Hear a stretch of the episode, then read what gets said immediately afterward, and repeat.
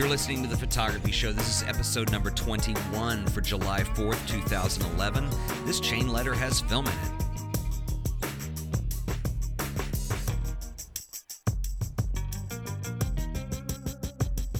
Hey, everybody, welcome back once again to yet another episode of The Photography Show. My name is Ted Forbes. We are without Wade, unfortunately, today, but that's okay. I'm going to sit here and chat photography with you, and we're going to talk about all things photo related and uh, a bunch of stuff. Um, first of all, I kind of wanted to take today to talk a little bit about Holga projects. And if you have not been keeping up with the show lately, or if you have not been keeping up with my other podcasts that do the art of photography, um, we have uh, for the summer what we're doing is this thing called Holga projects. And basically, what the deal is is it's kind of um, I had a listener actually describe it as a chain letter for photography, and that's exactly what it is.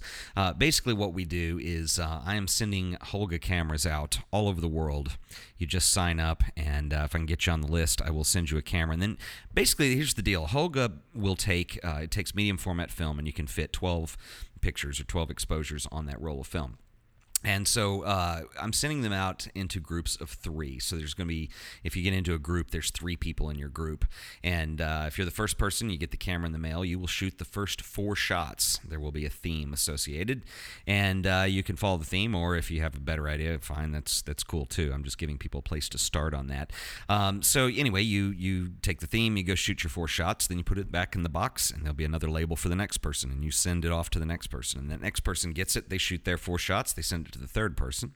The third person will wash, rinse, and repeat, and then they will send the camera back to me. And basically, I will process the film, and I'll go ahead and get it scanned and all. We're going to start putting stuff up on the website, and uh, it's just kind of a big, cool, fun community summer project that we're doing. Now, we are changing the parameters of this a little bit, and here's the deal: um, it's very nice to be the victim of your own success. it's also very frustrating, and uh, gosh, within 24 hours of posting Holga projects. Um, I had over 100 people that were interested, and it tapered off a little bit, but I am, I guess, proud and very frightened to announce that we are up over 500 people now that want to participate in Summer Holga projects, which is cool. But here's the deal I want to find a way to accommodate everybody. And so, first of all, um, one thing I didn't consider when I started this was the fact that we were doing this over the summer.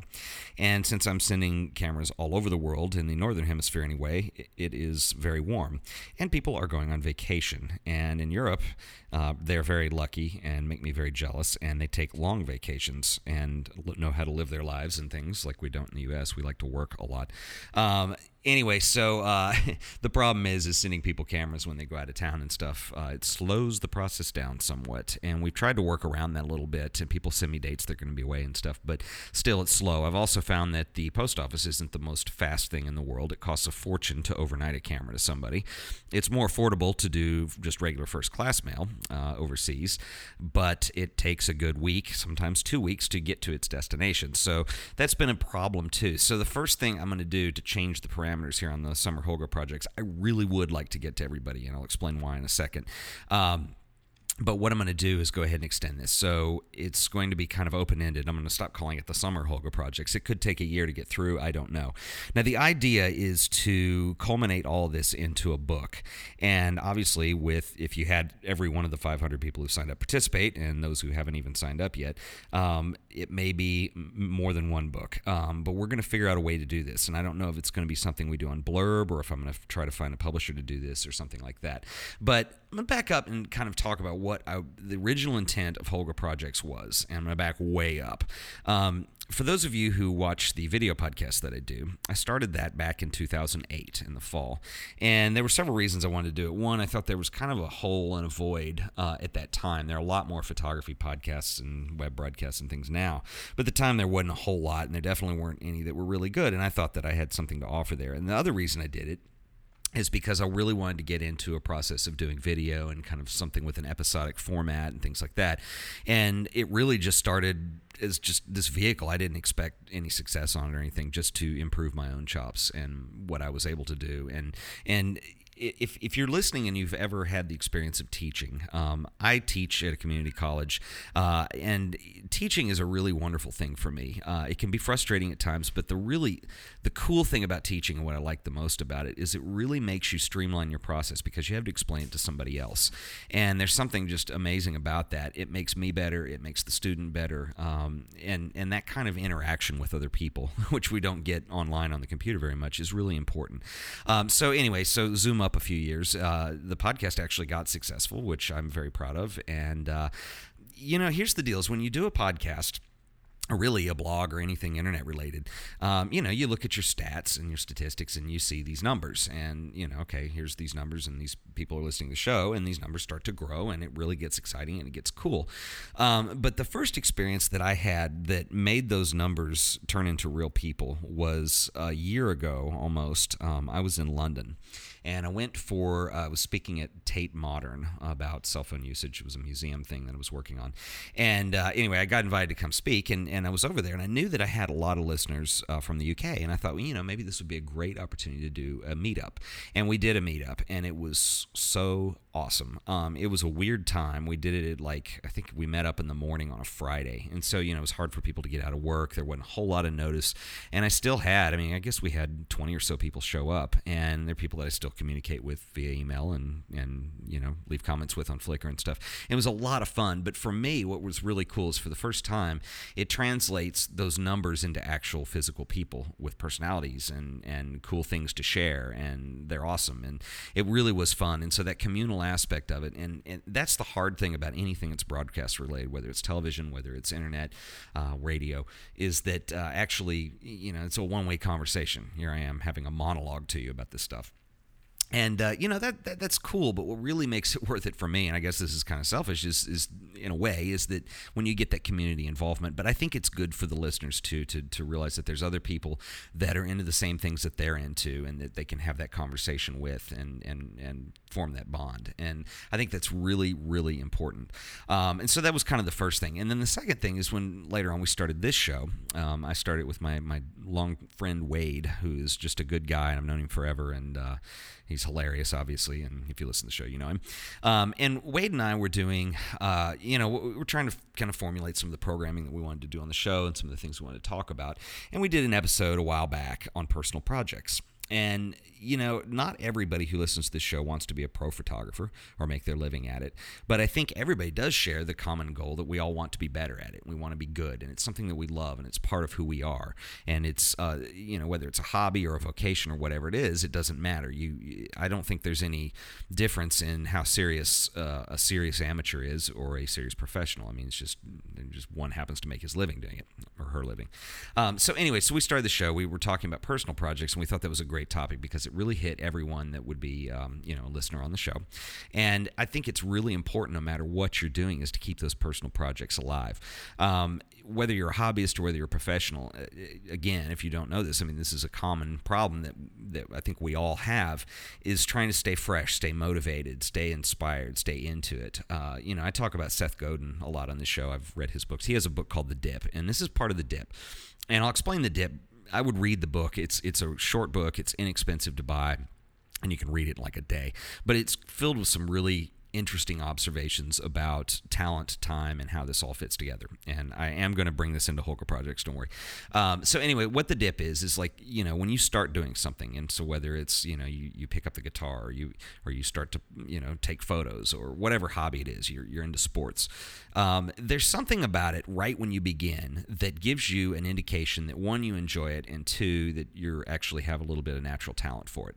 And so let's bring this back to photography. Everybody remembers when they start out, I remember when I started out, um, you take a couple pictures and you get some results back, and they're pretty cool. And you realize, hey, I can do this. And maybe you know your friends and your family comment on. They're like, oh wow, you you really have a knack for this. You can do this. And so it becomes obviously this startup passion, if you will. And so you realize this is something you enjoy. You want to do more of it. Then the dip begins. That's like this little peak, and then you dip way down, and then you realize that there's a lot of work ahead of you. Uh, kind of some of that newness and that buzz wears off and there's nothing wrong with this um, but that's just the reality of it then you begin the dip and the dip goes way down and it takes a long time to get back up at that. And you know, you can have spurts and you can have little peaks and stuff. But anyway, you have this resistance, and whether or not the goal at the end of this dip, when it comes back up, is just to be better, or whether it's to make a living at it, or whether it's to be successful, it's whether to start selling your photos in galleries or whatever that is. Uh, it's that journey coming back up into that. And so you have this dip. And this is, uh, you know, I think it's particularly important because a lot of times it's hard to stay motivated, and it's part of this process of leaning into that. And Wade and I were both agreeing at the time that we still do that, that personal projects are really important part of this because it's one thing just to go randomly find things to shoot or to set small goals for yourself, like oh I have an idea for this shot, so I'm just going to do you know, and you end up with one or two pictures, uh, you know, from the project. But projects and series that are more involved, or maybe this is something that you know. Um, you know, I'm trying to think of something specifically. Like you've seen the 365 project on Flickr, probably, where you know it's kind of this weird project where people take a photo every day for a whole year, and how hard that really is to do, even though it's just one photo a day, uh, no matter the, whether they're good, they're bad, whatever it is. But that's an interesting project because it keeps you moving. Uh, the problem I have with 365 is, I mean, it's nothing wrong with it, but uh, for me, it's not really honed in or driven. You're just taking an image a day.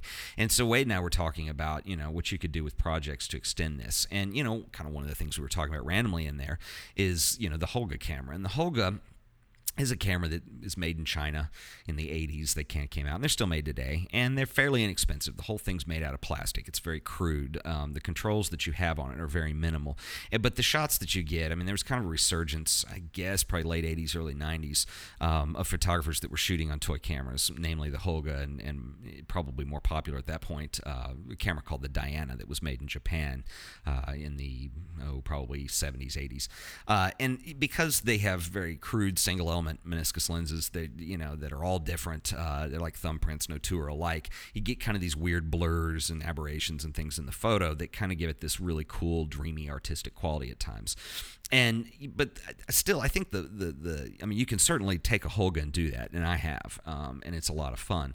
But i think what's more important about it is that you're going to learn so much with those limitations on it.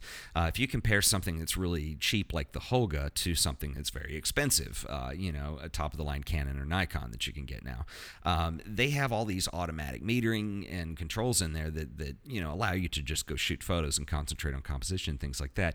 But you're really not learning much more more about photography than that. You're not your, your range is limited if you just shoot in automatic modes all the time. Same thing with point and shoot cameras. So, for instance, you never learn you know when you would want something to look slightly underexposed or when you would like something to look bright and blown out and when that's appropriate because you really can't do that when the automatic meter is is keeping you from doing that. Or you know uh, for those of you who who develop your own film in here there's a lot of techniques we've talked about on the other podcast with the zone system that Ansel employed and things like that where you can actually expand and contrast or expand and contract uh, your development time on your film to get effects with contrast. So you either want lower contrast or higher contrast. Anyway those are all things you learn now, these are technical details. They don't really have a lot to do with composition or, or getting a off the cuff, spur of the moment photo, but they are techniques that you you know employ to um, fulfill that vision. It's kind of the other side of it, and they're very important too. Now, how could possibly the Holga with its limitations, you know, be something you could learn from. Well, the Holga, what's what's cool about it is you have a fixed shutter speed. Okay, so when I fire the shutter, I have no control over slowing that down or speeding it up. You have, um, and for a long time, the Holgas had this switch on the top that was the aperture switch. You had selection of two apertures, and basically it was a sunny and a cloudy. And I think they've come down to measuring that out as the aperture is either f13 or f16. It's somewhere in there. Well, the early Holgas, there was nothing connected to the switch. It was a complete farce. I mean, you'd switch it, and actually, if you took the camera apart and looked in, nothing happened. So it was a fake switch. They've changed that. The the Holgas that I bought for Holga projects. Um, that are made now. I bought just buy them off of Amazon. Uh, they do have an aperture collar in there that does switch, so you you actually do have some aperture control. But either way, it's a limitation. Even if you have that switch working, it's still only you know two options for aperture, and the third thing that you do have some control over is the ISO or how sensitive the film is. So you could put different film in. So if you wanted to shoot in really low light, you could put 3200 speed film in there and even push process it to 6400 and shoot in low light. Or if you're going to shoot in the sun, you probably want 100 film in there. So you do have some control there. But that's the cool thing is you have control over that one parameter as far as exposure goes. So this impacts how you're going to shoot, what you're going to shoot, things like that, because you're going to need to kind of calculate this in your head. Now, I will say this too: it's really hard to mess up on the Holga because it ends up having that artistic quality. Go blow a photo out, shoot it in sunlight that's way too bright. It'll it, it, there's a chance that it's going to come out really cool either way. But if there's something in your head that you're trying to pre-visualize, um, I found that the Holga challenges that and it makes you think about it. So, for instance, uh, you know, if I'm shooting you know uh, film that's rated at 400 ISO. That's my you know sensitivity rating there. Um, and I'm shooting outside. If I'm shooting into bright sunlight, but I want a certain exposure, I know that I need to do something to bring that light down. Well, I may not have that option on my personal Holga. It, I don't have that aperture ring in there, and so um, you know what can you do? Well, one thing you can do is you can get a neutral density folder filter that folder a neutral density filter that will knock the light down a few stops and using a light meter, you can kind of start to find ways to control some of these things. Uh, you can also, uh, because it has a hot shoe on the top, you can rig it up to shoot strobe lights. I have a friend who's a uh, professional photographer that uh, he did some portraits of a CEO for a company, and they wanted something kind of different and offbeat.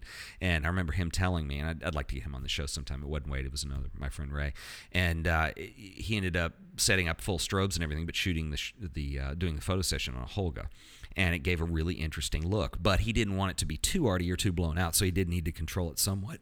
so he kind of went into some of those, uh, just some of that thought process behind that and what goes into that. So anyway, so that's that's why the Holga. Um, you know, there's a couple reasons why we're doing this project, and that's definitely one of them. Is that, that you know, uh, the Holga is going to force you to think differently. Um, there's no zoom on the Holga. Uh, there's no zoom lens. Composition is really raw, and so it's going to force you to do things like, for instance, if you decide that you want to go shoot landscapes on your Holga, um, it's going to force you to really think about what really is going to make that a better picture, not just zooming in and finding whatever kind of composition from where you're standing right there, spur of the moment, is going to be best. It's going to force you to go move your body and move your feet and go find a point of view that's interesting or, uh, you know, a, a, view where the lighting is doing something interesting. And, and it's going to force you to start thinking in those terms. Now, you probably won't get a lot of that out of the Holga projects because you'll get a camera in the mail and you'll get four shots off. But, but I want you to get that experience of it.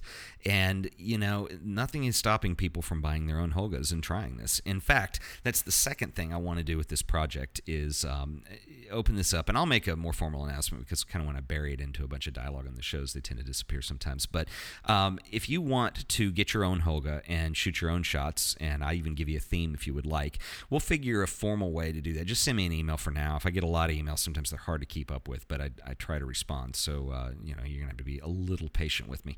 Um, however, um, if you want to get your own Holga and submit photos for the book, that's great too. I'd be happy to take them. Unfortunately, we can't use them all probably, but uh, you know we will see what we can do. There's nothing to stop you from doing that. Uh, the problem I'm having, obviously, with sending these cameras out, is, you know, being slow. Um, you know it's hard to uh, to get those turned around in a decent fashion. So if you don't want to wait and you want to do that, now I will say this too: you might want to be a little bit patient too because I am grouping people uh, in terms of region. Okay, so there's there's two reasons why I'm doing that. The first is because it'll save you money when you have to send the camera to the next person via the mail. Um, so for instance, uh, I you know the other day I sent a camera to three guys and they were all in the Netherlands, so I grouped them together. So it really wasn't necessarily first come first serve so much, but I'm afraid that if somebody in the Netherlands all of a sudden needs to send the camera to Australia and it's going to cost them a lot of money. I don't want that to slow the project down. So I'm keeping people kind of grouped. You know, if you're the guy at the end, you got to send it back to me. And unfortunately, there's no way I can, you know, without moving. Do that. So anyway um, so that's the way we're going to handle that. Um, so i'm grouping people by region. So if you live somewhere like for instance uh, i'm trying to remember off the top of my head what i need right now but i think there was i need one more japan. Okay so if somebody's in japan and they send me an email you know i can throw you into a project so that kind of thing. So anyway but remember too that the second point of this uh, you know the first part of the project you know i want to talk about is the whole goal of having having a project problem solving composition you know trying to get better on your own and the second part of the project, which I think is probably to me more important, is that community part of the project. So, for instance, if you want to start your own Holga project, I would be happy to include you in the book, uh, in the website, and all that stuff. And I'll just note that, you know, hey, these guys bought their own Holga and went for it. Um, we're trying to kind of keep it all Holgas just for the sake of continuity. Um, and I know Holgas are not easy to get everywhere. And uh, email me if you have a group of people that you have and you can't find a camera, and we'll see if we can find you one one or something. I don't know. Maybe if I could find a supplier, I could actually sell them myself, but we're not there yet. Uh, just a thought. Uh, but anyway, so if you have a group of people that, that would like to do the project, uh, in fact, I think that's kind of cool because another thing I would like to include as part of the book or part of the website even is if you want like especially for the web if you want if you have a group of friends and you're all going to be together with this camera you know get somebody to make a video of it get it on youtube and we'll put it on the website um, if you want to shoot some behind the scenes photos of the actual camera if you want to you know don't destroy the camera but if you want to put stickers on it or paint on it or whatever you want to do go for it. I don't care. Um, that's the point is to show this community aspect and to, to kind of get our heads around that. So anyway my whole point is, is if you want to do behind the scenes shots things like that that's kind of cool. The other thing you can do is if I, if you get into a group and i'm grouping you together rather than mail the camera to the next person if you're in the same city and i'm trying to group them that way and i can with certain areas like i know london i had a lot of them together um, uh, the us i had a lot of texas obviously that's where where i'm located um, but try to get together and uh, and and hand the camera off rather than mail it. You know that that could be a cool cool idea. So there, there's a lot of cool ideas that, that come into play here. And the last thing I want to talk about on this, and I really don't like to do this. I mean, I know a lot of people like this show because we don't do a lot of sponsor stuff, and it's not it's not a conscious choice. It's just you know I haven't pursued it, and uh, you know we haven't had anybody step up. Um, but I the, the I, I also don't want to sound too much like public TV where I'm asking people to donate all the time, but I did put a donate page up for this, and the reason is is because I have ten cameras that I bought, and I would like to get at least 10 more, probably 20 more. Um, the, there's a cost associated with those. They're $30 a piece. And then, then we've got the film costs, and then we've got chemicals, and we've got processing, and we've got all the time that goes into this, and all the postage. And uh, talking about being a victim of success once again, um, those are little things that, you know, hey, when Wade and I mentioned off the cuff, you know, hey, let's do Holga projects, uh, we didn't really think through those things. And so it is kind of costly. And I am committed to this, and I'm going to make sure it happens. But donations are nice and i have had a bunch of people donate so far and we've got a little bit of money into this fund for this that we're going to to use for for the book and so I'm asking you that if you if you have and you can name your price, I have a PayPal donation page set up, and so if you go to theartofphotography.tv, um, and I'll put that in the show notes if you're looking at this on the public broadcast website. But uh, feel free to donate even a couple dollars or whatever's easy, whatever you can afford. Uh, every little bit helps. And a special thanks to everybody who's donated so far. Um, it's made this go a little quicker because it's put some money into the, the fund for shipping and things like that. So, anyway, if you're interested, please consider donating. The other thing, and I haven't really gotten any feedback because I haven't thrown this out there yet, but when we actually get into the book, we might even make it a Kickstarter project to see if we can get some money to do this. There's a couple options I have for actually publishing. Um, um, and I know we'll be able to do it.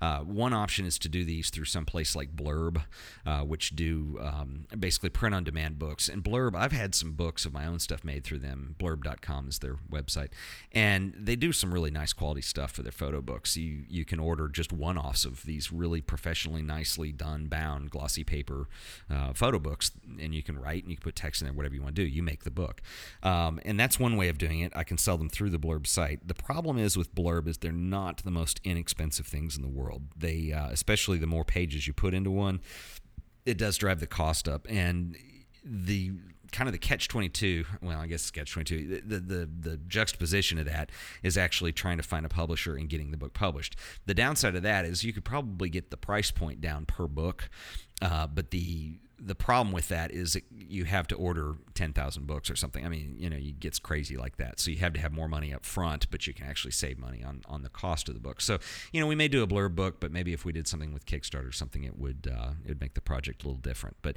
anyway, so if you have any feedback on that, feel free to send me an email. I'd love to love to get thoughts on that. I've had a couple people in the Flickr forums suggest things like, you know, maybe I could auction off the cameras or sell uh, lottery tickets for them when we're done with the project. And I think that's a great idea. But the problem with that is it doesn't do any funding until the project's way over. And so I've got to get from point A to point B, you know, first and second. So, uh, you know, and that's like point C. So, uh, you know, in the timeline of things, you know, we may do that. I think it's a great idea. Um, but unfortunately, it's uh, it's not going to help in the in the interim, and it's a ways off. But it is a great suggestion. We probably will do something like that.